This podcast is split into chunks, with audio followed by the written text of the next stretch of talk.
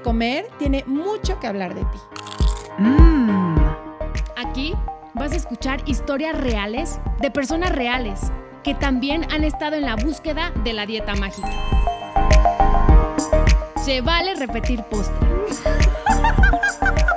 Es un espacio que da espacio a la dulzura, a la risa, al dolor, a la exploración. A lo que no te atreves a mirar. A lo que te da miedo contar. Es un espacio que te da espacio a ti.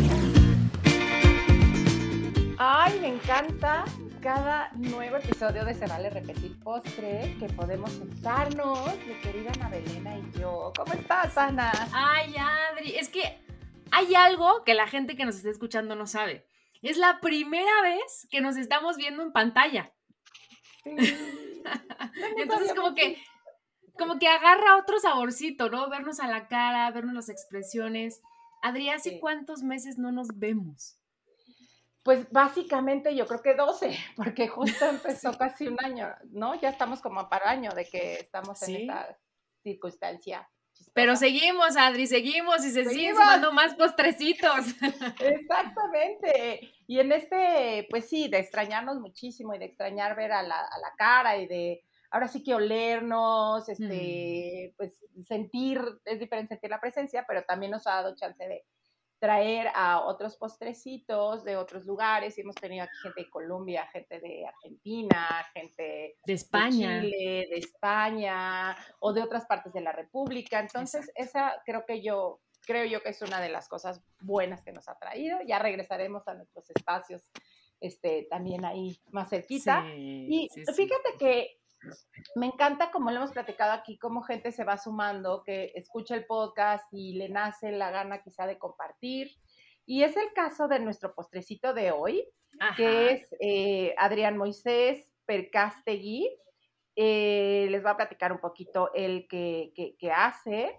Él es licenciado en educación primaria por la Universidad La Salle en México y también trabaja en gestión para el liderazgo y la innovación. Es especialista en gestión para el liderazgo y la innovación educativa por el Tecnológico de Monterrey, aquí en México. Y vamos a hablar de un tema bien interesante, Ana, que creo que nunca hemos abordado como tal, que es la diversidad corporal y alimentación en el ámbito educativo. ¡Wow!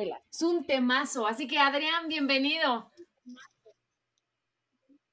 ¿Cómo estás, Adrián? Hola Ana, Adriana, muchísimo, muy muy bien, muchas gracias, muy contento, muy feliz de estar aquí con ustedes y poder compartir con todos los que nos escuchan eh, y poder crear una plática y un diálogo exquisito.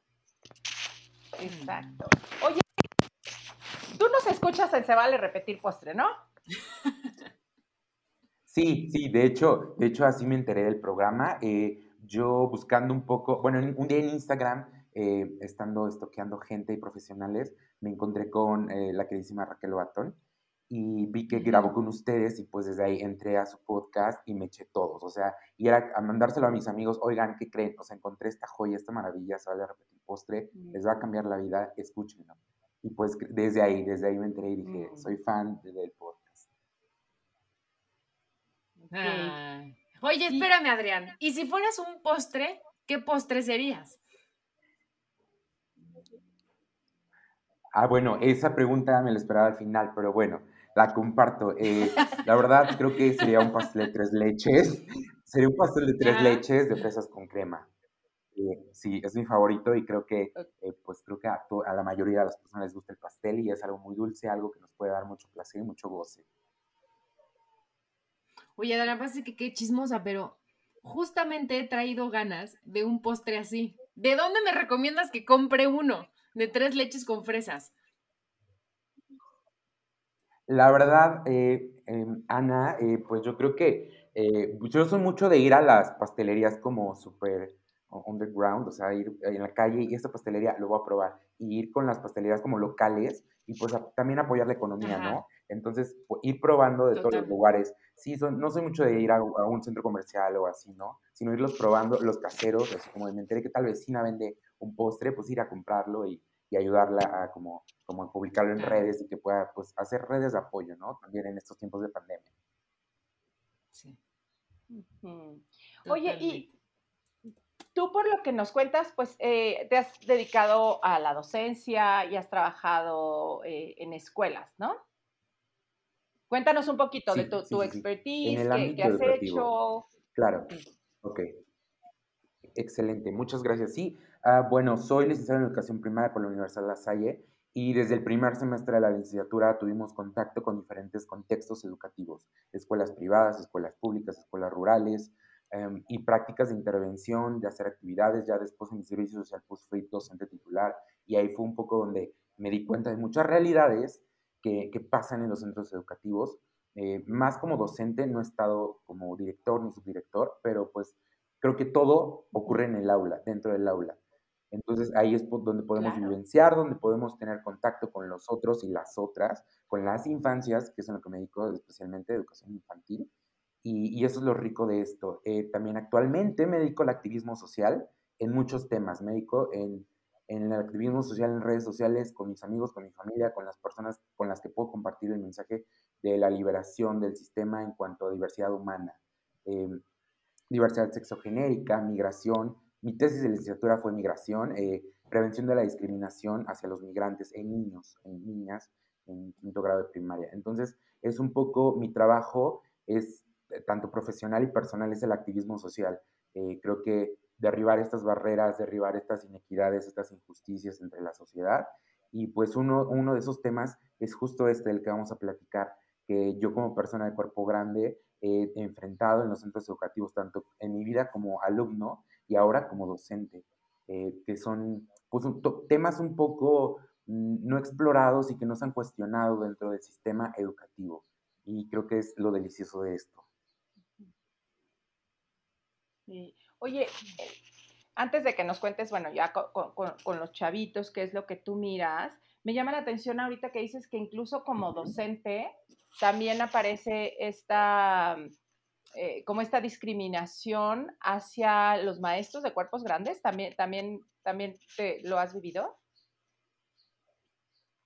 Sí, de hecho, ahorita en temporada de pandemia estuve haciendo muchas, enviando solicitudes de, trabajo eh, en diferentes colegios, diferentes escuelas. Esto es más en el, en el ámbito privado, ¿no? Eh, sí es algo de lo que no hemos podido hablar ni se ha cuestionado, o a lo mejor no lo hemos cuestionado, pero no tenemos la, la, la, iniciativa de hablarlo. Lamentablemente, eh, hablo desde mi experiencia y en la Ciudad de México. Hay colegios de mucho prestigio que se manejan por pues, la etiqueta y el prestigio que tienen, ¿no?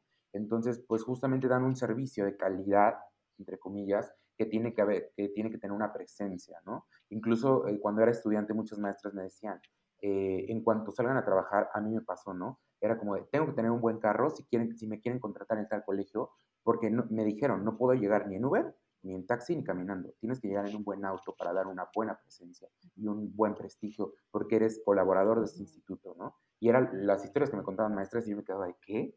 Y pues ahora que lo veo en la realidad, un poco sí, el nivel físico a veces importa.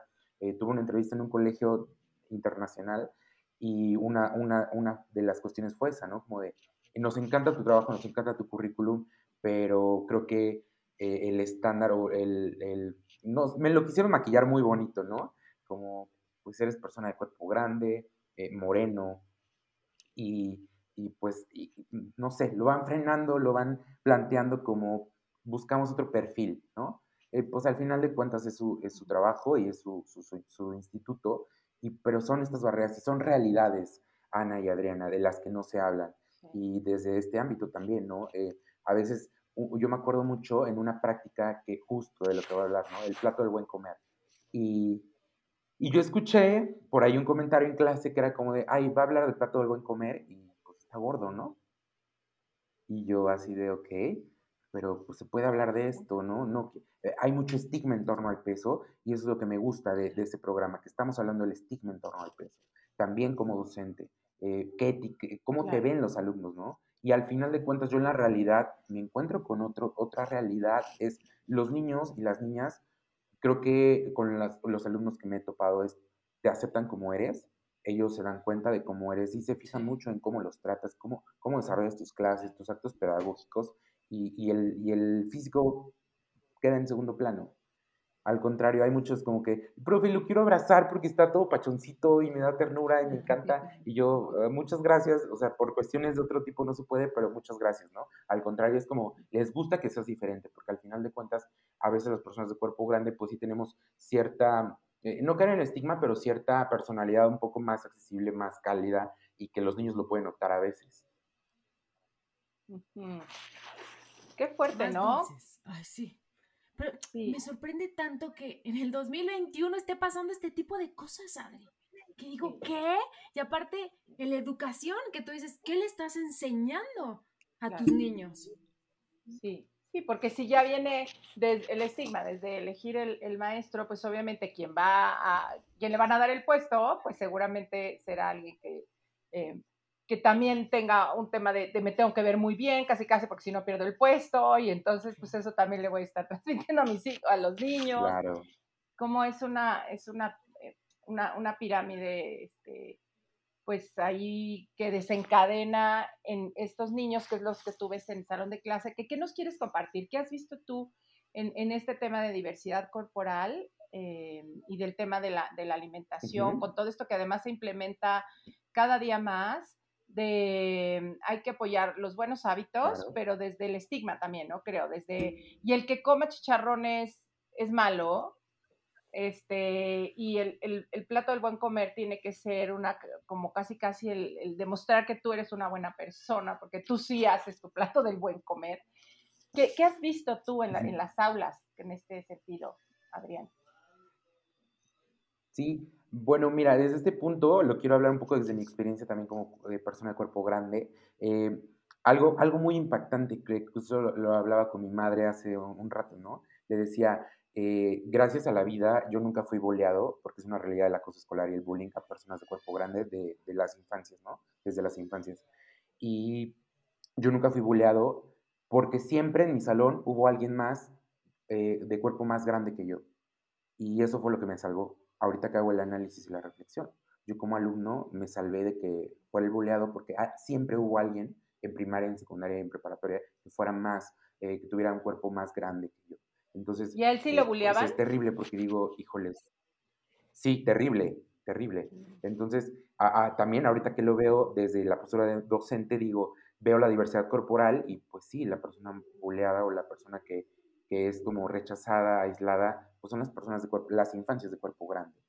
Y, y, hay cierto estigma hacia los cuerpos desde los docentes y las docentes. Entonces, creo que por eso es lo importante de esto. ¿Qué más se ve?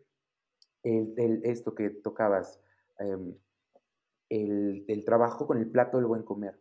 Do, desde docentes, desde nuestra formación en la licenciatura, y, bueno, hablar de esto, ¿no? De, desde la licenciatura, actualmente ya es una licenciatura, la educación primaria y la educación preescolar.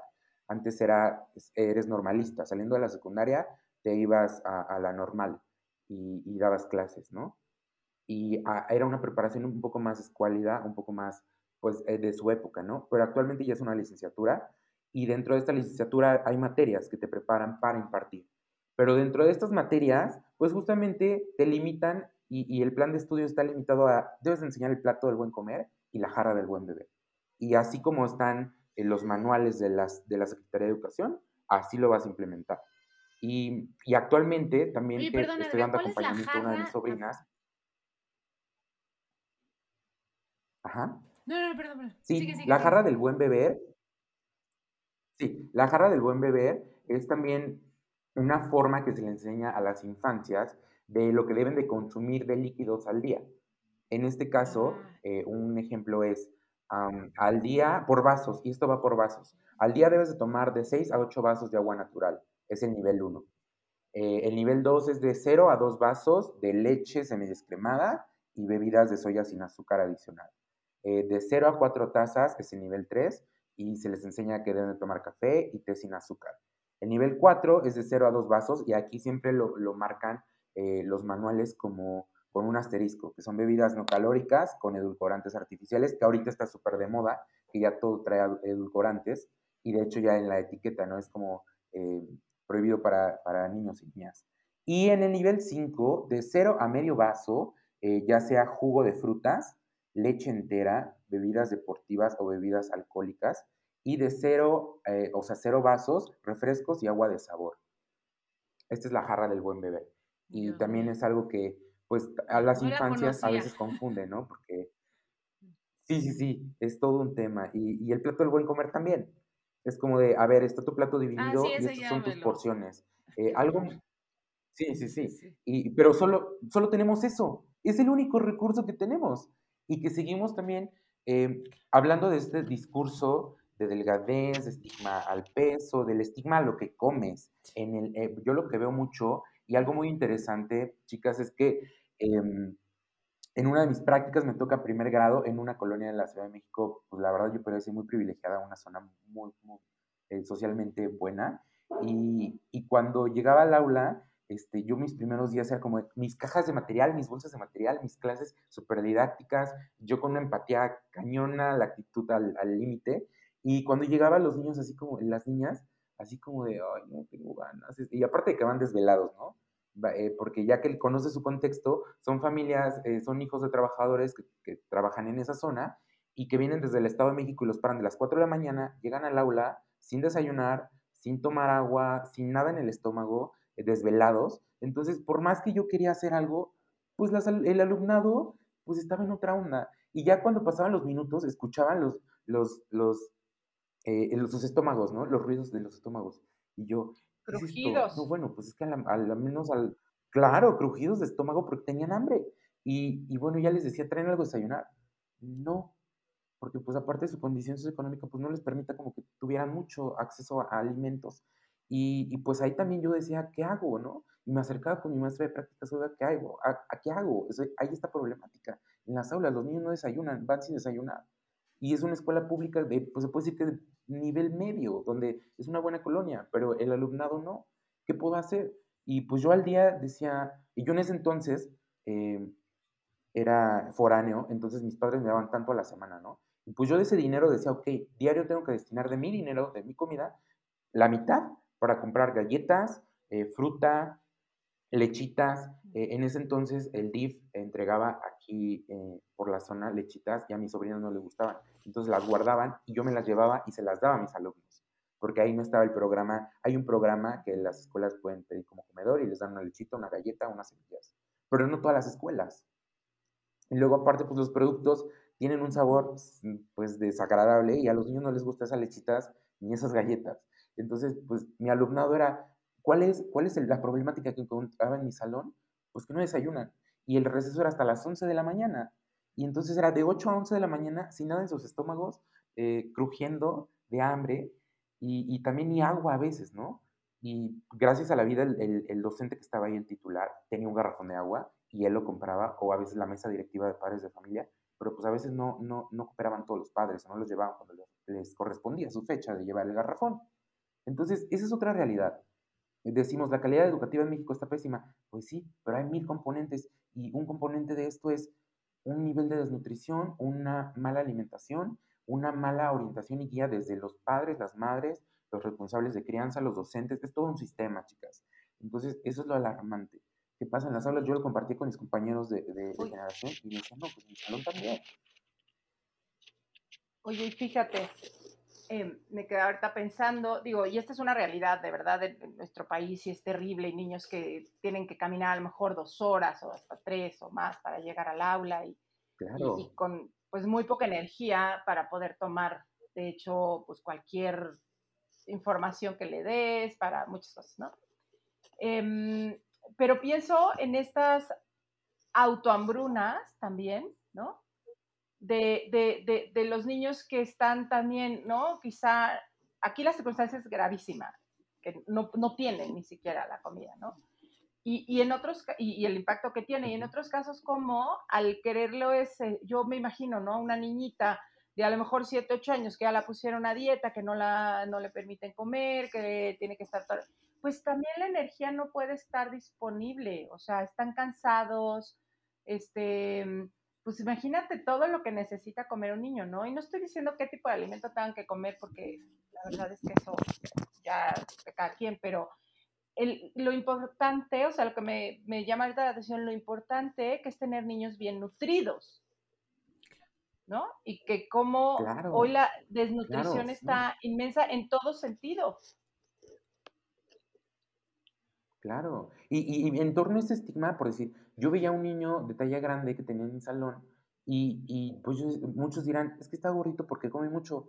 Mm, Pues créeme que no desayunaba nada y no le mandaban Oh, dinero para comprarse nada en el desayuno.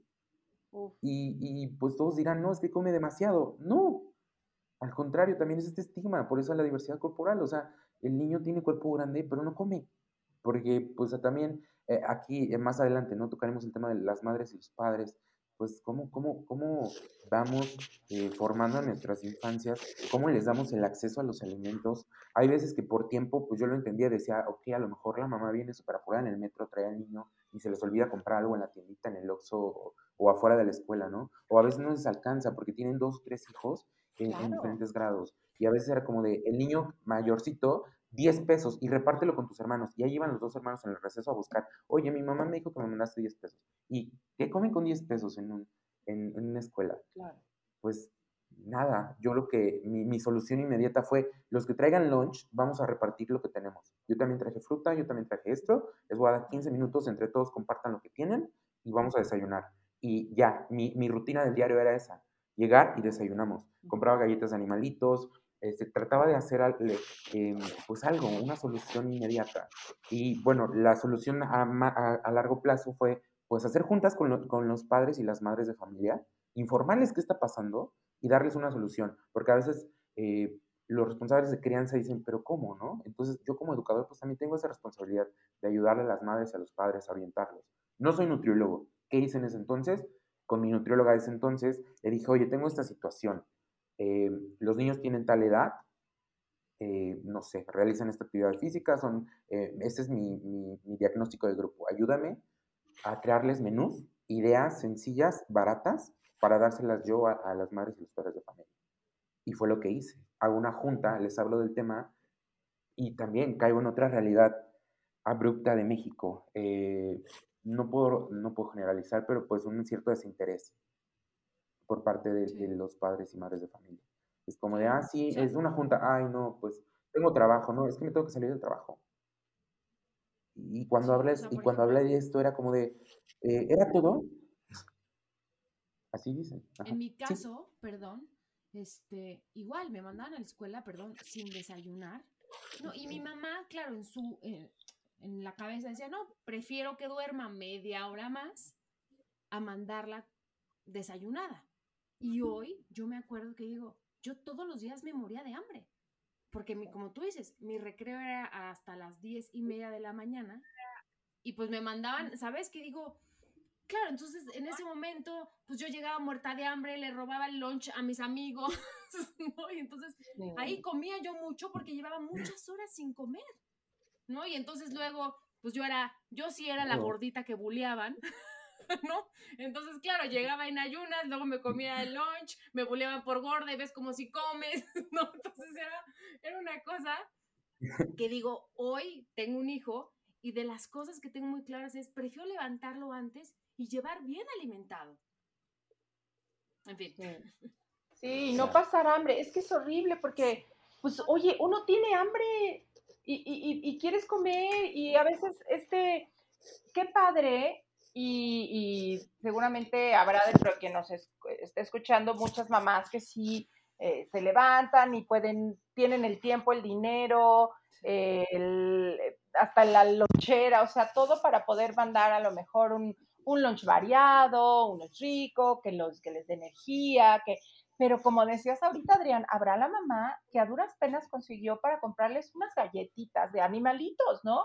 Y entonces ahí es donde viene el, digo, y es una dolorosa situación que no creo que sea de una, de bajar un clic y decir, ay, pues ya, que todos coman galletas de alimentos o no. O sea, creo que es bien complejo por el tema social, de justicia, de muchas cosas. Muy complejo. Pero Sí. pues llegó a- igual esta, esta mamá que lo único que pudo hacer es comprarle la galleta de animalitos o que lo único que de verdad el niño en su casa le pudieron mandar es un gansito y entonces bulleado porque trae un gansito, ¿sabes? O, o es eh, ofendido o agredido incluso a lo mejor por el maestro, decir, pues claro, comiendo eso con razón no va a estar así.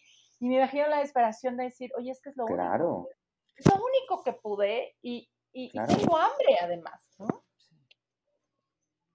Claro. Y aparte señalamos al, al, al no indicado, ¿no? Por decir, yo, yo decía, Claro. veía a este niño con cuerpo grande y veía, co- como dices, ¿no? El estigma que tienen los docentes. Lo ves comiendo un gansito y bueno, es, eh, era lo que yo escuchaba en, eh, en un podcast reciente, ¿no? Eh, Las personas de cuerpo grande podemos estar comiendo una rebanada de pastel y todo el mundo nos ve con ojos de matarnos de, por eso estás como estás. Pero lo ven una persona delgada comiendo una rebanada de pastel y es como, ah, pues a lo mejor tuvo antojo, ¿no? Entonces también los docentes tenemos ese, ese estigma.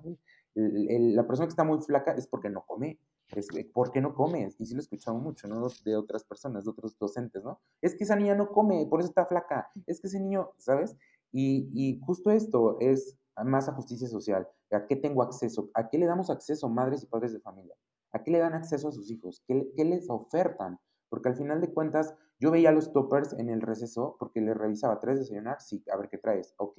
Ve, eh, una solución a esto es que eh, empezaron a implementar muchos docentes como de, a ver, van a comer, eh, tenemos media hora de receso, van a comer 15 minutos en el, en el aula y ya que hayan terminado de comer van a jugar. Porque también otra cosa que pasaba es que los niños prefieren jugar que comer, eh, porque pues es una media hora de, de- relajación, ¿no? Y de goce. Entonces, me voy a jugar y pues a ver a qué hora como. O como ahí, no- también no, este tema, quería tocarlo, no, no enseñamos a disfrutar los alimentos desde las infancias. Ellos están jugando fútbol y el niño con su quesadilla en la mano y jugando y comiendo como pues puro acto de comer, ¿no? Pero ¿en qué momento se sentó el niño? ¿Quién le enseñó que se siente y que disfrute el sabor, la textura? ¿Qué me mandó mi mamá? Agradecerle. Hay, eh, eh, en otras historias hay niños que les mandan notitas en sus, en sus loncheras, en sus toppers, pero Mm, pues también es, son son la minoría, ¿no? Alimentos variados, había eh, en otros colegios, pues sí, ahí se nota un poco este, el acceso a, a los alimentos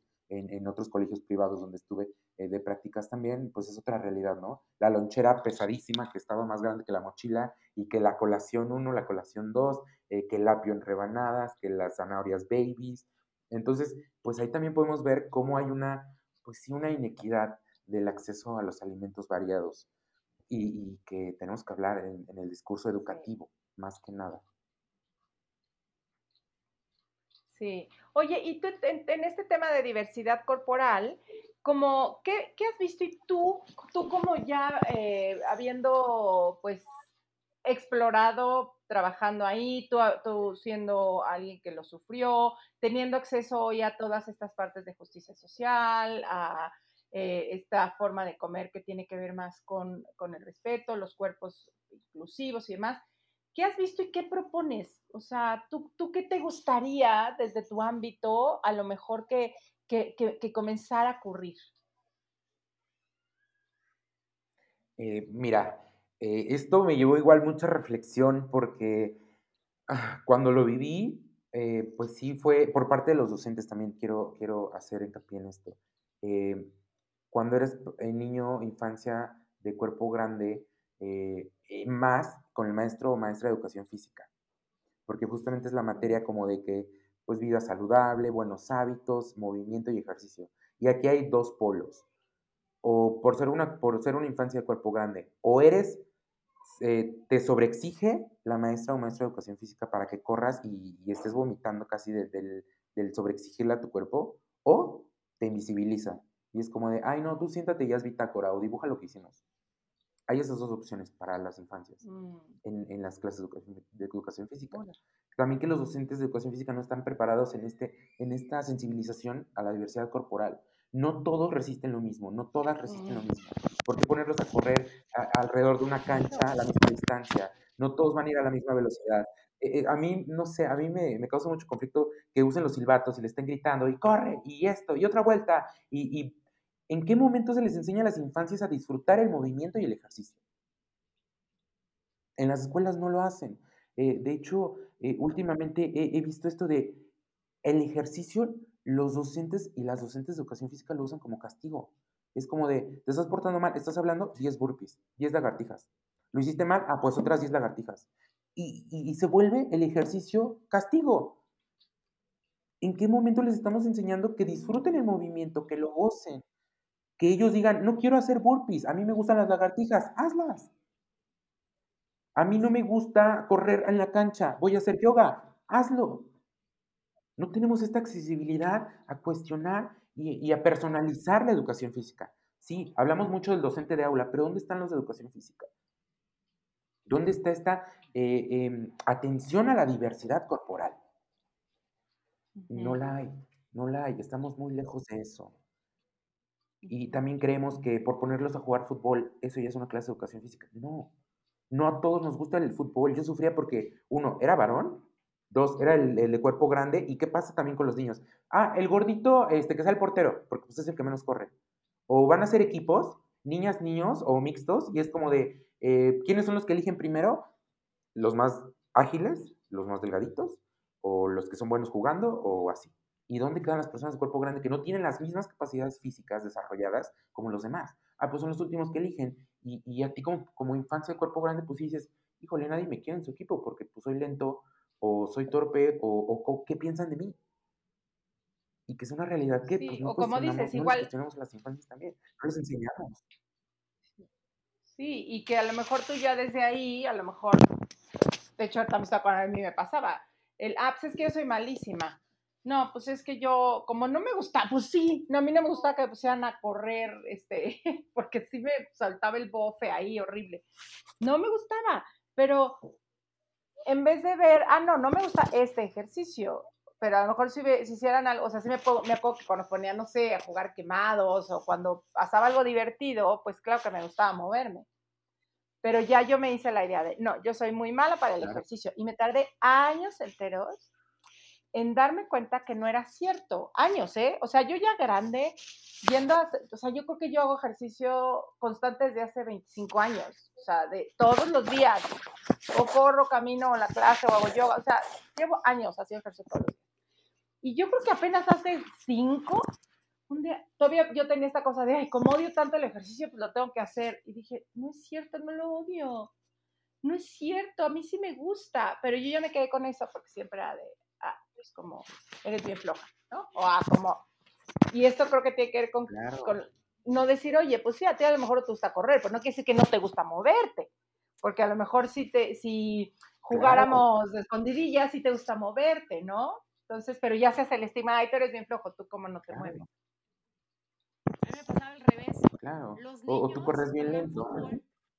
¿no? Juegan fútbol. Y las niñas, ¿no? No, pues las niñas a jugar muñecas. Y yo, yo, yo, yo quiero jugar fútbol. sí, sí, me gusta moverme mucho. Y por ejemplo, este tipo de ejercicios como yoga, me he dado cuenta que pues no, no me gusta. A mí sí me gusta el, ¿no? el correr y el sudar y el sentir que estoy dejando el bofe ahí, Adri. Sí, sí, sí, sí. Ese es el error, ¿no? Que solamente nos enseñan una manera cuando hay un abanico de posibilidades de mover tu cuerpo, de conocerlo en otra situación, en fin, ¿no? hacerlo mucho más sutil. Exacto. Oye, Adrián, ¿y tú, por ejemplo? Una amplia gama de ser saludable. Sí, pero tú, por ejemplo, en un, tú como maestro, en una clase donde tú empiezas a ver que está el estigma y que molestan al gordito o al, o al flaquito o al cuatro ojos, este, o, o sea, porque hoy centramos más en peso, pero bueno, en este programa y hablamos de, lo que nos ha dolido tanto, pero eso no quiere decir que no haya muchísimos otros estigmas y muchísimos otros temas que a los niños les lastiman muchísimo. Como tú, tú, tú, ¿qué, haces cuando tú te das cuenta que a lo mejor a un niño lo están, lo están buleando por gordito este, o algo así? Claro, em, mira, tengo una analogía en mi vida profesional y personal. al final de la carrera yo cerré con, soy activista social en el aula no, no, no me considero, hay muchos, muchos conceptos para los, ponernos a los docentes, ¿no? Somos, bueno, somos todólogos aparte, ¿no?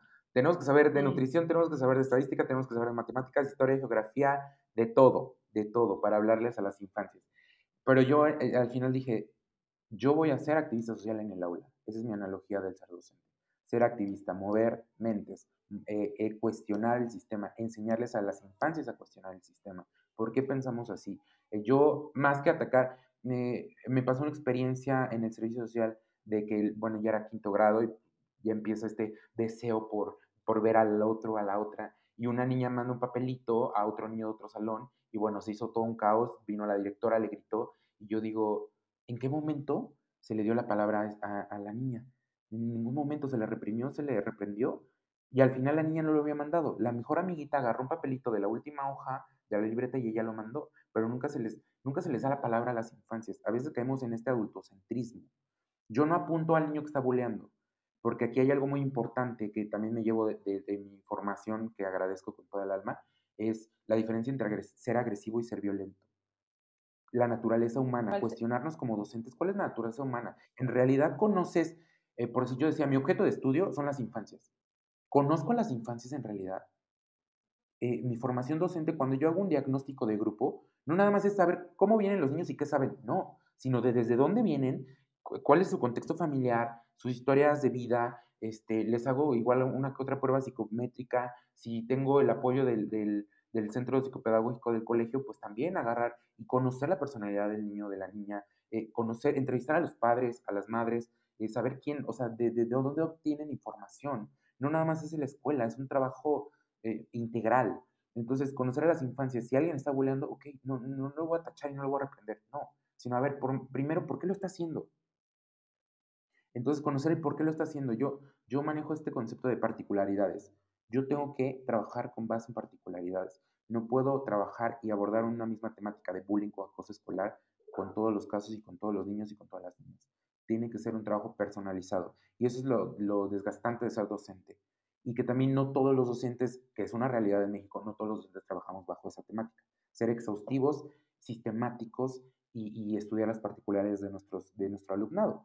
Entonces, ¿cómo lo trabajo? Bueno, justo en mi tesis trabajé prevención del, racismo y la xenofobia en el aula hacia personas migrantes. Venía esto a las caravanas migrantes y yo decía, ¿por qué los niños replican estos discursos de es sucio, es, es eh, ratero, es violento, las caravanas migrantes solo vienen y, tiran basura, son pobres?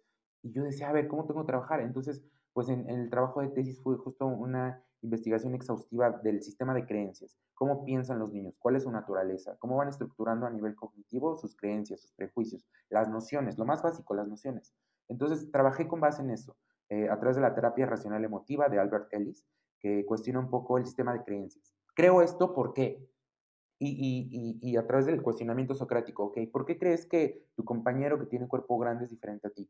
Pues es que es más grande y, y que tiene que con que seas grande. O sea, con tu propia respuesta volver a, a, cuestionar y contracuestionar. Eso para mí, eso es dar, para mí eso es mi acto de ser docente. Antes de que el niño sepa multiplicar, a mí me importa que sea un ser social, sano y saludable, un futuro ciudadano, ciudadana sano y que sepa convivir, que sepa respetar la diversidad. Por eso me considero activista social en la diversidad, porque trabajo con el alumnado que se cuestione, no tiene nada de malo ser diferente y hacerles ver a todo el salón que somos diferentes. Mi tono de piel, soy moreno, pero no el mismo tono que el tuyo. Yo soy más alto, pero no, no más que tú o menos que tú. Todos somos diferentes. Y, y yo les recalco eso, todos somos diversos. Todos somos iguales ante la ley, pero diversos socialmente, y respetables y dignos de respeto. Y, los niños creo que lo entienden muy bien cuando les haces ver esas diferencias. Primero cuestionate a ti. ¿Cómo eres tú? Yo les hago ese ejercicio. Dibújate en una hoja. ¿Cómo eres? Y sí, utiliza los conceptos que tú quieras. O sea, gordo, chaparro, lo que te han dicho o lo que te has comprado. ¿Cómo eres tú? ¿Y cómo es la otra persona? Y peguen sus dibujos y analice. Y a través de este cuestionamiento, de cuestionar la diversidad. Está bien ser diverso. Y de hecho, ahorita tengo un tema con el término diverso. Eh, dicen, es que somos de cuerpo diverso. Y yo digo, no, no, no, no. O sea, está bien ahorita porque estamos visibilizando que hay diversidad corporal, pero hablar de un cuerpo diverso es decir que hay un cuerpo estándar, un cuerpo con criterios, que es lo normal, cuando en realidad pues ningún cuerpo debería ser el estándar. Hay diversidad corporal y ya. No es cuerpo diverso, solo son cuerpos. Entonces, los niños y las niñas son capaces de entender muchas cosas. Como docentes a veces los subestimamos. Creemos que los niños no pueden hablar de xenofobia, racismo, clasismo, em, homofobia, diversifobia. Eh, yo al principio en mi tesis quería dirigirlo a esto, a, la diversifobia, a la diversidad sexogenérica, con los niños, con las niñas, las infancias trans, que ahorita está de auge y estamos visibilizando y estamos luchando por ello, porque existen, pero no se han visibilizado. Entonces, trabajar en el aula todo esto, diversidad corporal, yo, yo, que mi cuerpo sea grande, porque muchos, también los niños replican esto, es que estás gordo porque no te quieres, es que estás gordo porque no te cuidas, es que estás gordo, eh, no te importa tu salud, este, este speech de, es que no eres saludable porque eres cuerpo grande, los niños se lo compran y lo he escuchado con niños de cuerpo grande, es que me han dicho que no me quiero, es que mi mamá, es que mi papá, y también yo hago este llamado eh, a los padres, madres de familia y responsables de crianza cuestionar nuestra crianza. ¿Cómo venimos? ¿Qué replicamos? ¿Qué les dejamos a nuestras infancias? Porque ellos, si ellos se creen que los amas, también se creen que, que todo lo que les dices, porque al final de cuentas tú eres su soporte, su, su, su figura nutricia. Entonces, yo hago esta invitación siempre a trabajar escuela, casa, crianza y todos los espacios posibles con las infancias, para que vayamos en pro de esta diversidad corporal y, estar preparados nosotros como docentes en estos temas. Eh, yo más adelante quiero trabajar esto de highs, diversidad corporal, eh, confianza corporal eh, en, el aula, dejar de trabajar el plato del buen comer, de llevar esto más allá, que las niñas y los niños sepan la, importancia de una alimentación balanceada, saludable, que, tengan acceso a ella más que nada. Y, al mismo tiempo ir luchando por esta inequidad social de que no todos pueden acceder a todos los alimentos no todos pueden acceder a, porque los niños no es que compren los alimentos, sino pues, comen lo que les mandan las papás y las mamás. Entonces, también eso, ¿no? Eh, tenía otro niño que todo el tiempo le mandaban totis y pues ese era su desayuno, pero no, no lo juzgo a, ese niño, porque al contrario, bueno, no soy nadie para juzgar, pero al contrario, tampoco lo voy a cuestionar porque eso es lo que le mandan. Entonces, poner sobre la mesa esto, docentes, madres, padres y responsables de crianza, cómo estamos trabajando con las infancias. No nada más es jalar desde casa, también desde la escuela. Es un trabajo colegiado. Si, no, si, si yo no trabajo eh, en pro de la diversidad, corporal, también con los padres y las madres de familia, que también nos cuesta, que también hay generaciones que, que les cuesta hablar de estos temas, y a mí a veces me dicen, es que eres muy extremista, ¿no? E, es que pues vienes de la generación de cristal. Pues sí, orgullosamente soy generación de cristal, todo me molesta porque he cuestionado todo y estoy cuestionando el sistema y que ya no debemos de normalizar y que debemos de visibilizar y que como docentes, al final de cuentas, tomen esto, los docentes tenemos en nuestras manos el futuro. Hay una una frase en inglés que eh, I touch the future, I teach. Eh, yo toco el futuro porque estoy enseñando. Entonces, nosotros los docentes tenemos un papel súper importante en la sociedad.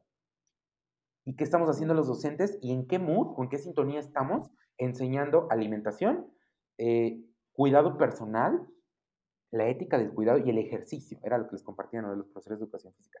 También, ¿cómo lo estamos compartiendo? ¿Qué les estamos dando? ¿Qué nociones, qué respuestas, qué capacidades estamos desarrollando en nuestro alumnado, en las aulas, dentro y fuera, en casa, con nuestros hijos, nuestras hijas? ¿Qué estamos haciendo? Muchos eh, se van a resolver el problema ya que estamos adultos. No, tenemos la oportunidad de hacerlo ahorita en los centros educativos. Sí, qué hermoso. Sí, y, yo te agradezco muchísimo que, que, que, todos estos cuestionamientos que seguramente te has hecho, pues te atrevas hoy a, a ponerlos afuera. Sé que no hay respuestas rápidas, ni hay como, bueno, y esto se va a solucionar rapidísimo, ya que den una nueva ley. O sea, son muchísimos pasos, pero que ya tú como como docente te empiezas a cuestionar y lo pongas afuera, yo creo que ya va siendo una, una gran diferencia, Adrián, y te lo agradecemos muchísimo por, por venirlo a poner aquí, por para que alguien de repente le caiga el 20 y ya se empieza a cuestionar, porque sí, yo también creo que a más, eh, en vez de dar por hecho, abramos diálogo, preguntemos y que los niños vean que se pueden preguntar y que yo creo que sí lo sacas de balance cuando, en vez de decir, es que sí, porque es, es niño gordo y es niño flojo, y cuestionarlo, como que sí le abres otro más que decirle, no, no es cierto, niño, eso no es cierto. Es, no, a ver, vamos a abrirlo, vamos a explorarlo. Se me hace como una gran herramienta. Claro. Sí. Claro.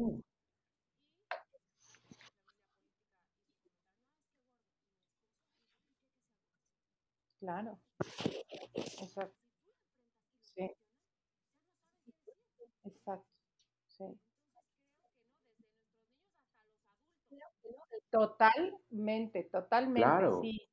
Sí, sí, sí, sigamos pues explorando y como dices, sacando la incomodidad que llevamos tanto tiempo incómodos, pues qué bueno que podamos decir, no, sí, es, porque tú todo te incomoda. Pues sí, si me incomoda tengo derecho a salir y decir, pues es probable que esta norma ya no sea cómoda. Vamos a empezar a, a explorarla de otras formas. A cuestionar, claro. Y también invitar a sacar, sí, y también invitar a, todos los que nos escuchan, no sé, docentes, directivos, sacar las básculas de las escuelas. a mí me pasó mucho que me medían y me pesaba el docente de educación física en la secundaria. Y aparte ¿De te veras? es como de Eso es nuevo, eso a mí no me 98 tocó. kilos. Ajá, y enfrente de todos. Sí, a mí ¿De sí me tocó en la verdad? Oye. Y que Claro, entendemos, no claro. entendemos que ser un aparte- problema, este, quieran solucionarlo desde estas formas, pero poder decir, no, eso no es la forma, por favor. Claro, claro, sí, sí. Yo me acuerdo que, que ese día me llevaba calcetas delgadas, me llevaba ropa súper, o sea, me llevaba, no me llevaba chamarra aparte, era como lo menos que pueda pasar. Entonces, sí, invitar a esto, cuestionar cómo están nuestros centros educativos, cómo están nuestras aulas, qué es el discurso que le estamos dando a las infancias y cuestionarnos y empezar a implementar otras maneras de ver la vida, otras maneras de educar, otras maneras de compartir el conocimiento. Hay estos nuevos enfoques de, de HACE o HACE, de salud en todas las tallas, de diversidad corporal, de, de que no significa, y, y romper estos estigmas en torno al peso, a la diversidad corporal. Esa es mi invitación. Ay, pues qué, qué hermoso. Muchísimas gracias por venirla a poner. Tienes, yo creo que una gran bandera ahí, este, que ojalá que la sigas sosteniendo arriba. Y gracias por quererlo compartir en este, en este espacio.